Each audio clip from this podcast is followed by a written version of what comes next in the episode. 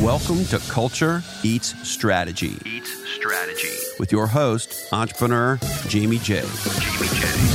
On this podcast, we unpack the most powerful, intangible culture. Culture. Culture is way more than a mission statement or words on a wall. It's how a company behaves. It's what informs every decision, action, and reaction. Culture is the invisible hand, the true north that guides every organization.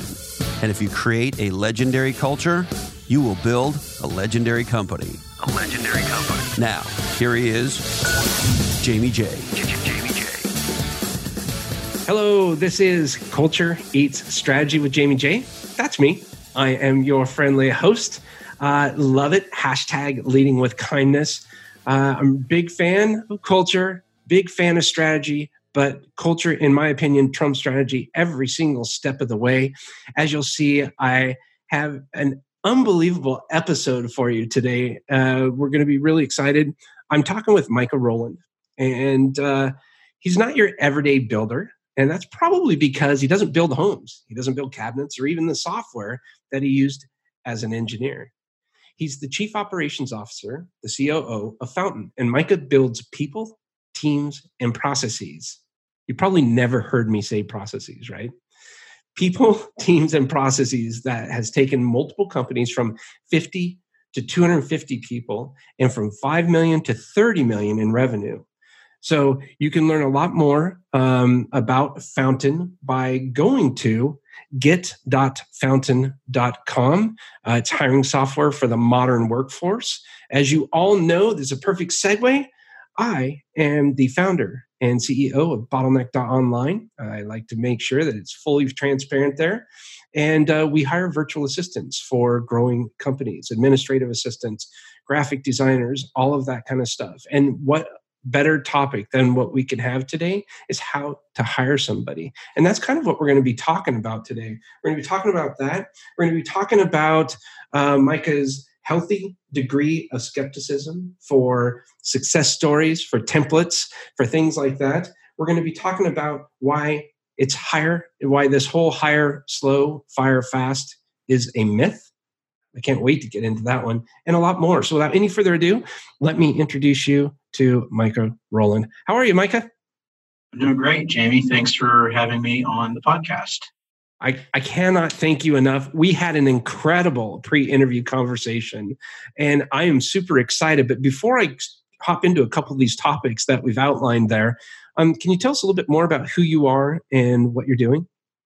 Sure. So you mentioned I'm at Fountain right now. Fountain is a SaaS company, software as a service, and we provide a service that helps many different types of companies hire efficiently through the use of automated communications and tools to attract talent and interview and hire and onboard them.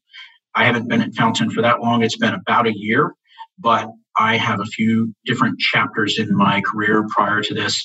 I started my career as a software engineer out of college and spent a few years in the defense industry before going back to grad school at Stanford, where I did my M B A. Left there and spent a few years in the consulting firm McKinsey and Company, where I served clients in multiple geographies around the world and many different types of industries. And left there to go to Starbucks Coffee Company, where I worked in corporate strategy and brand management for a few years. That brought me to the beginning of two thousand twelve, where I wound up leaving Starbucks to come back to the Bay Area and get into the world of startups, where I've been since early two thousand twelve and have had a variety of roles in operations, customer success, a little bit of business development, and even a little bit of sales and revenue leadership across the board in software companies before joining Fountain last summer. Well, thank you for the overview. So, culture for me, how, how before we hop into this, what do you define culture? And and I would love to hear the value that you place on culture in the previous organizations that you've been with, and then, of course, now with your startups? I think culture is the way that we collectively behave. mm. together as humans. So it's a combination of routines that we go through, rituals that we've enacted and that we've put into place in order to accomplish certain things, and collective values that we ascribe to or that we agree to and try to behave by. So some of these things are things that you can articulate and write down. Others are much more difficult to articulate, but you can you can detect them if you talk to people who come from a culture and you ask them questions about why we do the way why we do things the way that we do, how we make choices, how we enact decisions in an operating environment, whether that be a company or a nonprofit organization or a governmental organization. So, as you said before, I think culture is of paramount importance to every organization in terms of achieving its aims. And I think a company that has, or an organization that has no strategy probably won't be very successful, but it is also fair to say a company that has a bad culture or a culture that is that is not set up to empower people and to help people bring their best to the organization and to delivering its aims is not going to be successful, certainly not over the long term, or not as successful as it could be. Uh, thank you. Totally agree with you one hundred percent. Um, now that we have a good understanding, I have a good understanding of what your perception of, of culture is to be, and much of which I agree with. Um, we talked a little bit about uh, the healthy degree of skepticism that you have for certain, um, uh, I guess, playbooks or templates, if you will, uh, on, on success. And I would love to hear you counter that, because um, it's a big belief. Like, if you do this, this, and this, you're going to be successful. Right. So we talked a little bit about that. And also one of my favorite Silicon Valleyisms to pick on, which is the hire, slow, fire, fast mm. way of thinking. And I have felt in my in my journey through Silicon Valley that this is something that isn't, it's it's something that a lot of companies like to, they hear and they like to try and act on it. And it makes you feel feel good about yourself. Oh, I have somebody in, in a role in my company who is not not successful. I'm gonna I'm gonna get rid of them quickly. And if you believe, as I think some people believe, that there are lots of so-called bad apples scattered throughout the world of employees and working people, then this, I think, might be a good way to act. But actually, my experience has been, and my belief is that most people who who occupy the working world, and certainly most people who wind up in the startup industry or the startup space, they actually do want to do a good job. They actually do bring to work a really powerful and unique set of gifts and talents. And so if someone is not succeeding in their role, I think the hire, slow, fire, fast way of thinking is very destructive, not only in terms of costs associated with hiring and replacing people, but in terms of the way that it impacts culture. So if you have somebody that you've hired into your company and they're not meeting the bar for performance, whatever that bar is, there are many things that I think need to be examined before you make a decision to cut them loose. So just to list a few that are really important, you need to ask yourself if that person's manager understands how to onboard, coach, and develop that person in their role to help them be successful. I think managers are in a in a unique position to help an employee be successful. And I think the, the job of a manager, the job of a leader in an organizational context is really to help their people be successful. So if somebody in a management role has never managed people before, if they don't have a lot of experience making all of the decisions that are involved in managing, whether that's hiring decisions, compensation, promotion, decisions about how to design somebody's job, how to structure their incentives, that management role is crucial. And so if you have somebody who's never done it before or somebody who's not very experienced, you need to examine whether or not that manager is providing everything that the individual in the in the company needs in order to be successful. The second thing that needs to be examined is incentives. I've found that many companies, especially companies that are designing their business model or are in the process of building a business model that has not yet proven to be successful, they make these assumptions about the compensation model that's going to work for a given job or a given group, and then they kind of forget about it. But if you're in that job, as probably all of us can attest to, if you're in that job, the money that you take home every two weeks or every month is of very high importance to you. It's how you take care of your family and how you pay for your life. And so something that's going to affect your compensation is of paramount importance to you. And so if if a manager made a decision about the amount of your bonus or the way that your bonus is going to be assessed and given to you six months ago, and in the six months since then, you have been asked to do a different type of work, you've been asked to do it at a different pace or working with different people, the way that that incentive impacts your work is of first order importance. And so I think it behooves companies that are changing rapidly to constantly be thinking about whether or not incentives for employees are aligned with what you've asked them to do. And if what you've asked them to do has changed, you'd better ask yourself whether the incentives that you're giving them are still creating the right environment where they want to do that, where they're going to be better off if they do that. It's never wise to ask somebody systematically to take action that will not result in financial gain over the long term. Mm. You can do it, but you're relying on a different motivator. And so that's going to draw from a well of motivation that needs to be replenished. So that's the second thing that needs to be examined. A third thing that needs to be examined is the team environment and the broader company environment that they're in. If that individual is in a group or in a company where they have not been given the opportunity to contribute in a way that is motivating to them, over time, their performance is going to degrade.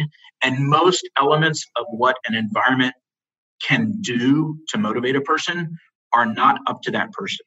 Most of those elements are coming from decisions that the manager makes, decisions that the executive team makes, and above all else, decisions and the personality that the C E O is propagating into the company. Because I think most company culture really comes from C E O personality.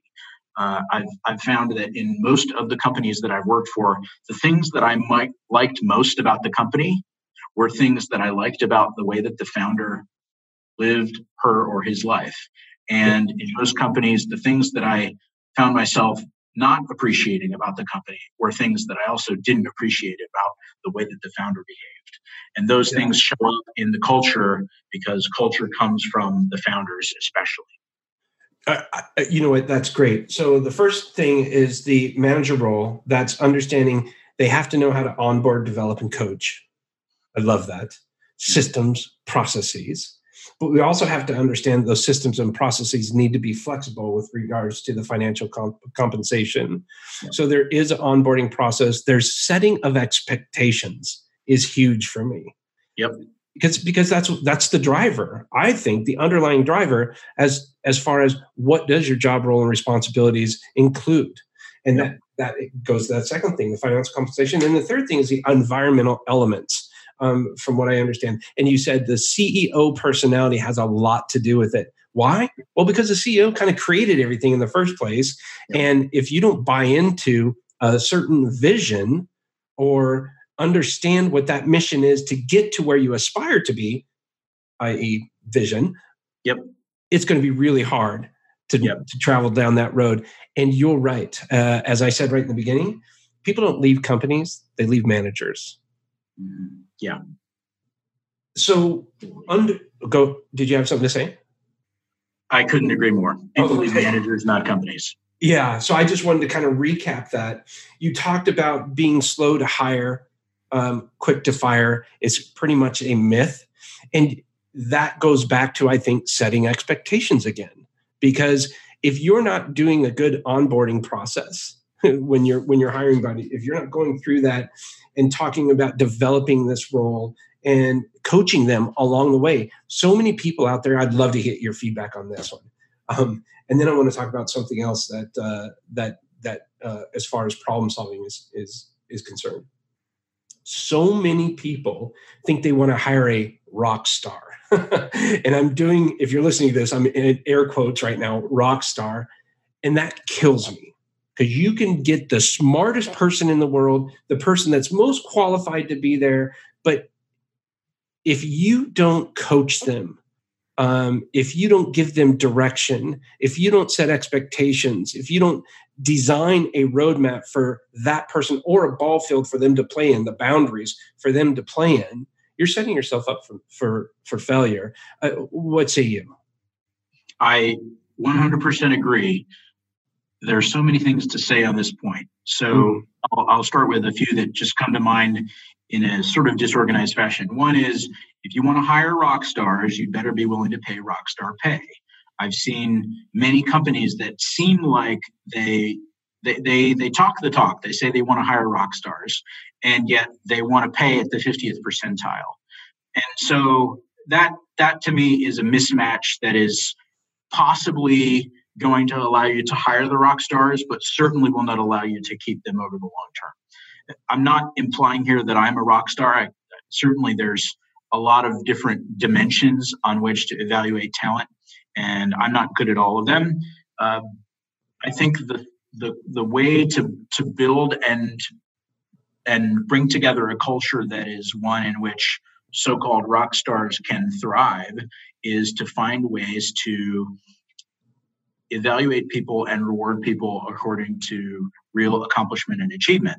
The challenge, though, as a, as a company, is that if you're in a in a startup environment, you're in an environment where you are building new elements of the business. They don't exist. You're not bringing somebody in to do a job that has one hundred people in the job where you can compare their performance on empirical metrics with ninety-nine other people. You're building somebody, or you're bringing somebody in to build a group, a role, a job that hasn't been entirely figured out yet. Mm. And it's it's it can be very difficult to objectively measure measure performance. And a big part of that performance is having somebody who can actually do the invention of the system and participate in the invention of the system while they're doing the job, right? So the old adage is retooling the airplane while it's trying to fly, or retooling the bus while it's trying to drive. I think actually having a culture that enables people to do that is not a trivially easy thing to do, because right. If if you as a manager, or if I as a manager, assume that I know the right way to do everything and subtly create an environment where my team only waits to hear me tell them what to do, then what's going to happen is the, the organization is only going to grow and succeed at a rate that is enabled by my mental capacity to make decisions and to enact change. Ugh. Now, that's You know, I might be a very high capacity individual, but nobody is as high there's, capacity there's as a ceiling creative individuals around you. And so the task of the leader in a startup environment is to actively encourage the finding of people and the cultivation of people in a way that allows us to get them creatively engaged in the problems around us.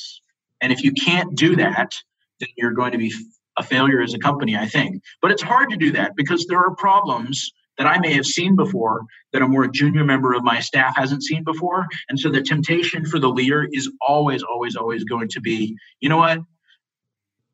I, I can get this done more quickly if I just do it myself. Or I can get this done more successfully, more effectively, more completely than if I leave it to so-and-so, because so-and-so has not seen this before, or they haven't seen it ten times like I have. And so I'm just going to do it real quick. Or I'm going to, and this is the more subtle version, I'm going to tell them what to do, everything, how to do it, right? So th- that temptation is a terrible one, because actually in the short run, the organization would be better off if I built the Excel model, or if I designed the comp system, if I handed them a solution to this problem. But in the long run, the organization will not be better off. And no. So that's a dilemma that managers have to face. And if you bring people in and you're not willing to take the responsibility for the risks that are that are inherent in allowing them to have the freedom to fail, then you can't build a successful organization. Oh. And so you've got to be willing. There's there's a double-edged sword there, right? Yeah. I, oh my gosh, Micah, there's that, that's kind of a double-edged sword. It's a thin line. I'm, I'm a huge fan of creating a process, being that person as the owner of this company. I want to be able to create this particular process. I want to be able to go through this workflow as if it was me doing it. But I understand that I need to do something as if it's the last time I'm ever going to do it and document that process so that I can hand it off to somebody else. I need to focus on the thirty thousand foot level. I need to focus on growing the business, going to events, shaking hands, doing things like that for the, but I need to be, I need that whole saying, you need to work on your business, not in it. I call bullshit to that, um, especially in the beginning, because you definitely need to, need to be in your business to create the systems and the processes. However, you said something that was very intriguing to me. It, it, it, you said that you have to be responsible, uh, uh, something something like that, that you had to be responsible. You have for to take responsibility for the failures yes. of people who are who are in your team. Exactly, because when you hand that off to someone else, they're living in that world. I am not, you are not. That person's job, role, and responsibility is in that world. Guess what? They're going to make it better. They're yep. going to make it better because they live in that world, not us. But we're yep. there and we created it. We understand how to communicate effectively. Yep. Well, I think, and anyone who has worked in a team that I've led would probably recognize something that I try to say, which is people closer to the problems are always going to have a more, a deeper, more nuanced, more insightful perspective on what a potential solution might be. Now, their perspective may be limited by a lack of exposure to other broader problems that are in the business, but it is very important, I think, as the leader of a team, as somebody who is influencing the way that we behave, the culture, the context, and the decision-making processes, to work overtime to rely on people who are in the job, doing the job, when we try and implement solutions to a problem that we see. There is nothing more important, I think, in startup building than be able to do, being able to do that. And what I found as I've grown more senior in my career, and as I've been further and further away from the frontline problems, mm-hmm. or whatever, dealing with the customers or dealing with the various levers of controlling the business, what I found is that it is easier and easier for me to, without realizing it, take on a very arrogant and overweening perspective uh, about what we should do, right? Because I was, oh, we should, we should just do this. And the just do this actually encompasses a very complex set of things that I don't nearly understand how long they're going to take or how much money they're going to take, or what is going to be involved in doing them along with the other sixteen things that are on this person's plate. So I think it behooves leaders to be very thoughtful about when they ask their staff to achieve things that go outside the boundaries of what we're already set up to do in a routinized way. You talked about process, and one one enemy that I think is really important to combat in terms of startup culture and building startup culture is codifying and establishing a process before you're actually sure if it's the right process. Mm. So this happens all the time in performance-oriented organizations because we want to figure out how to bring people in and get them performing according to a certain set of K P Is. And then we want to say, okay, this person can handle this many accounts, or this person can bring in this many new customers in a given quarter, and they're going to be worth this much, and we're going to pay them this way. If your company has not actually shown that you can deliver repeatable results around those K P Is, mm-hmm. it may be the wrong time to set in place the entire process and then move on to other problems in your business. Yep. Because you better make sure that you can actually bring people into the business, educate them, train them, and set them loose to perform against those K P Is at, at a scale that is going to accommodate most people coming into your business, not just one or two people who are who are the first folks at the company and, by the way, have a, a larger pool of equity. So they have more at stake. They have more skin in the game. They're more invested in the culture. So they're willing to work extra overtime beyond what anyone else will do. And then you bring in the new person who doesn't have the same incentives, who doesn't have the same history with the culture, who doesn't have the same knowledge and learning, and you expect them to perform at the same level in the same time frame.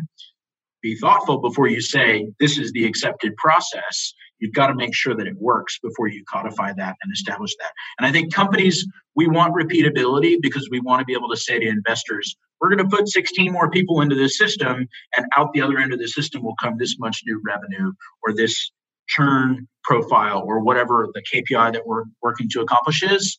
But until you actually have repeatability, it's very important to be fluid and flexible with making sure that you are you are planning for the long term rather than just assuming things that you haven't actually proven. Mm. Oh, uh, Micah, this is this is such gold for me, um, and because I love the fact too that earlier you had mentioned these team leaders, uh, business leaders, managers, whomever it is. Um, They need to be able to be prepared to have the time, spend the time training, um, but they also need to be flexible because as companies grow, we understand different things happen. A certain set of, of problems happen at twenty-five. Uh, a certain another whole new set of problems happen at fifty, one hundred, two hundred fifty, one thousand. All kinds of new problems happen at these different points. And they're started off by these little friction points. As, as my good friend, Michał Matlejewski says, he says, you have to always remain in beta. I love that. No matter how long you're around, um, because you're always adjusting as you scale. Um, and I think that's a big part of a manager's role. Uh, I agree. I agree. And I think there are a couple of key inflection points in the maturity of organizations that are really important to pay attention to. One of them is, I actually really think this may link to, I think it's Dunbar's number, that humans have a sort of an innate capacity to manage perhaps one hundred fifty relationships, but not more than that. What I've seen is that when companies get to a certain size, and I think it's roughly one hundred fifty, what happens is that the way of working that got us to this size is actually not just adequate, inadequate to get us to the next size, but it's actually counterproductive. Mm. And so what you see is small companies, individuals who are in those companies succeed by basically looking at problems and saying, oh, no solution to this, uh, nobody whose job it is to handle this, I, I'm gonna handle it, I'm gonna power through. And so you have all of these people who get inculcated into a startup culture where the dominant mode of activity is to jump into things, roll up your sleeves, and get it done. Now, what happens when you get to be a company that has multiple functions and sub-functions that need to plug in and interact with each other in order to accomplish something in a, in a cross-functional way is that it actually is counterproductive if one person jumps into a particular problem and tries to handle everything, because you find they can't actually do all the pieces of the work that are required in order to have organization level outcomes that are acceptable or that are satisfactory. And so what you find is people who are successful in early stage startups, they sort of get allergic to successful cross-functional work, because in successful cross-functional work, A, you have to be tolerant of meetings, because meetings are how information gets disseminated and how we coordinate our activity to make sure that over the course of the next week, while I'm doing my portion of the work, you can go away and do your portion of the work, and Sally and Jimmy and Robert can do their portions of the work so that we come back together and we've actually made progress, instead of me working on my own in an uncoordinated way, and then actually we come back together and things are all out of joint. Mm. So in a company that reaches this point where cross-functional work becomes the way that you get things done, people who have been successful in early stage startups can struggle. And it's because the thing that made them really successful was the willing to go do whatever needed to get done. Whereas in a cross-functional organization, what's going to make you successful is the ability to modularize the work and to engage multiple people who can bring their individual talents to bear in a way that is coordinated, that moves forward, and also doesn't disrupt those people's other work. Yeah. Because oh. they have other stuff that they have to get done. So I actually think that's one of the key things that, that hampers companies when they get to that one hundred fifty or so person mark is they are full of individuals who are accustomed to succeeding in that way. And those people actually don't like it if you try and bring cross-functional work. They say, oh, don't bother me with all these meetings. This is a waste of my time. This is bureaucracy.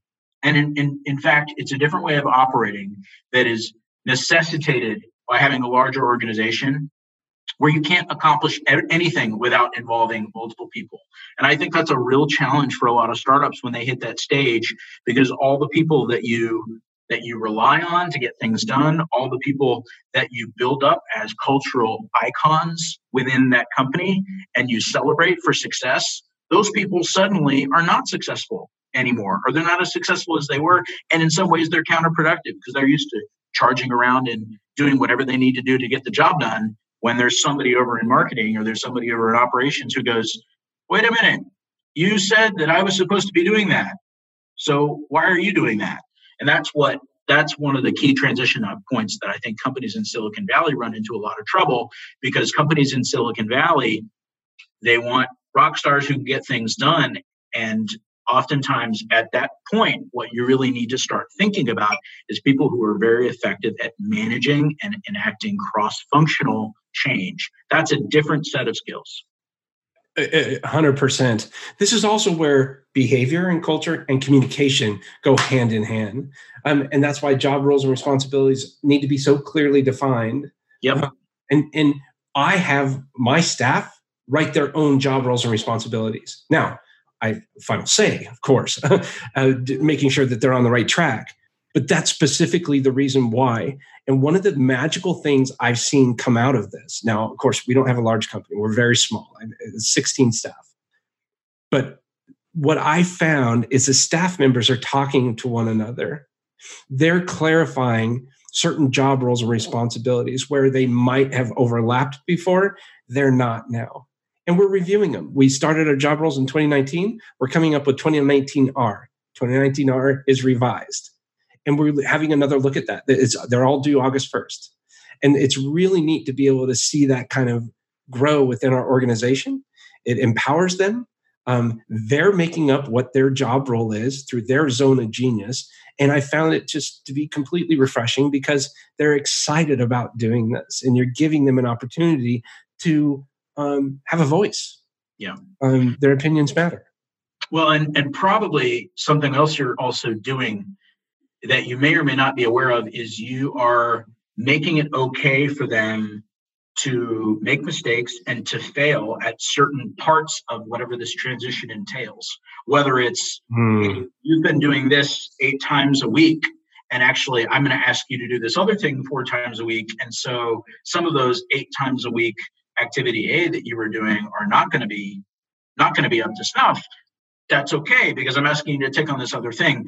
I think that having a, a culture that is tolerant of mistakes, not mistakes that are born out of carelessness or negligence, but, but mistakes that are born out of experimentation and thoughtfully pushing the envelope, is absolutely crucial for building companies. Because if you criticize people for every mistake they make, regardless of what caused it, then you're going to build a culture where people are afraid to take on new stuff because it's going to cause them to make mistakes. And they know that.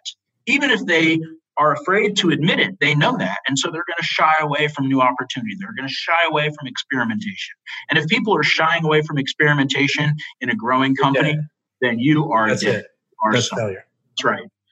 I think that that is so important. And it's, again, it's very easy as a manager to lose sight of that because we have our objectives. We have our, our goals to reach the next fundraising milestone or to get the delivery of metrics that we intended to deliver to the board for next quarter. And in, in shooting for those things, it's very easy to, to overlook the natural cost of what change imposes upon the organization. Um, mm. I think that that raises one more thing that I think it's really important to call out in companies, which is the very fine-grained distinction between finger pointing and understanding root causes for things. it's extremely important to understand why certain things happen. And it isn't always obvious. There are many biases that can lead us astray when we're looking for root causes. There's confirmation bias. Oh, I kind of thought that that was what was causing this, and so I'm going to assume that it was causing this. There are biases around uh, our overestimation of our own abilities and our underestimation of luck.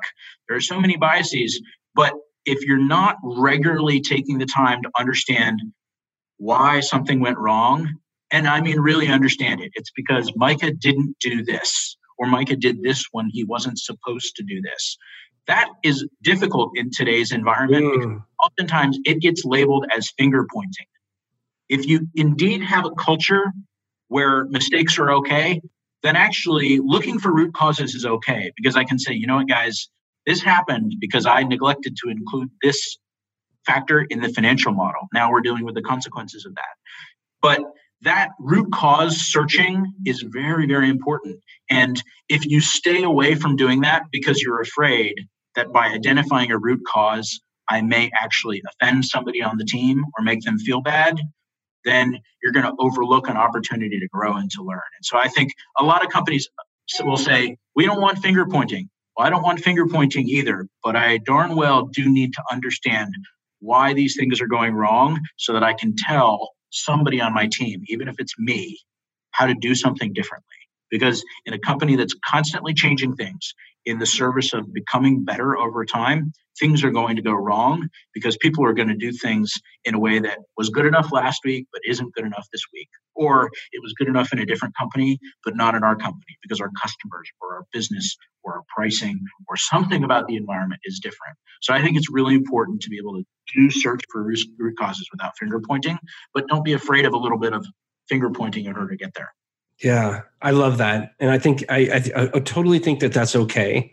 A little bit of that is okay. Too much, obviously no good, but yes, totally. If, if totally. People are secure, there's no reason why having a finger pointed at you no. is a bad thing, right? Again, one we go back to culture, right? It's yeah. a good cultural environment. It, it provides one of the experiments that I often engage in myself is I ask myself, if this person in this job, if they knew that no matter what they did or didn't do, they weren't going to lose their job, they weren't going to lose their livelihood, what would they do?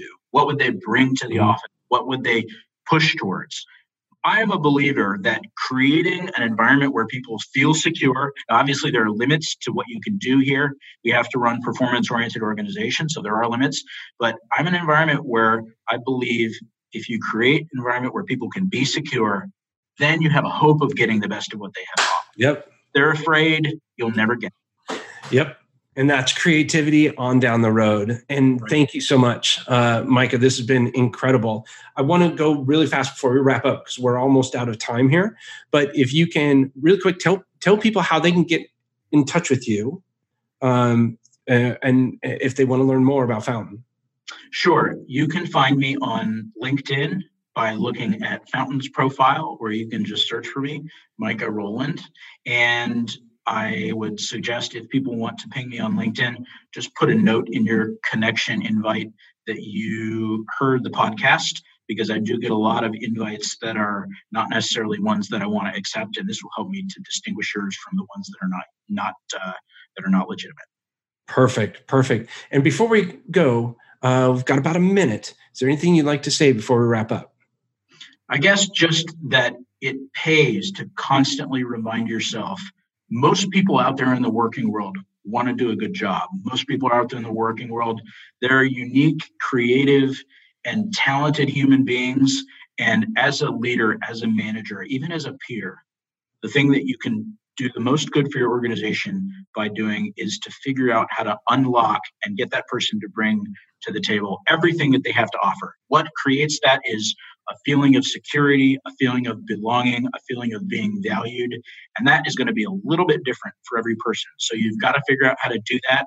Anything that creates the opposite of that is not going to help you.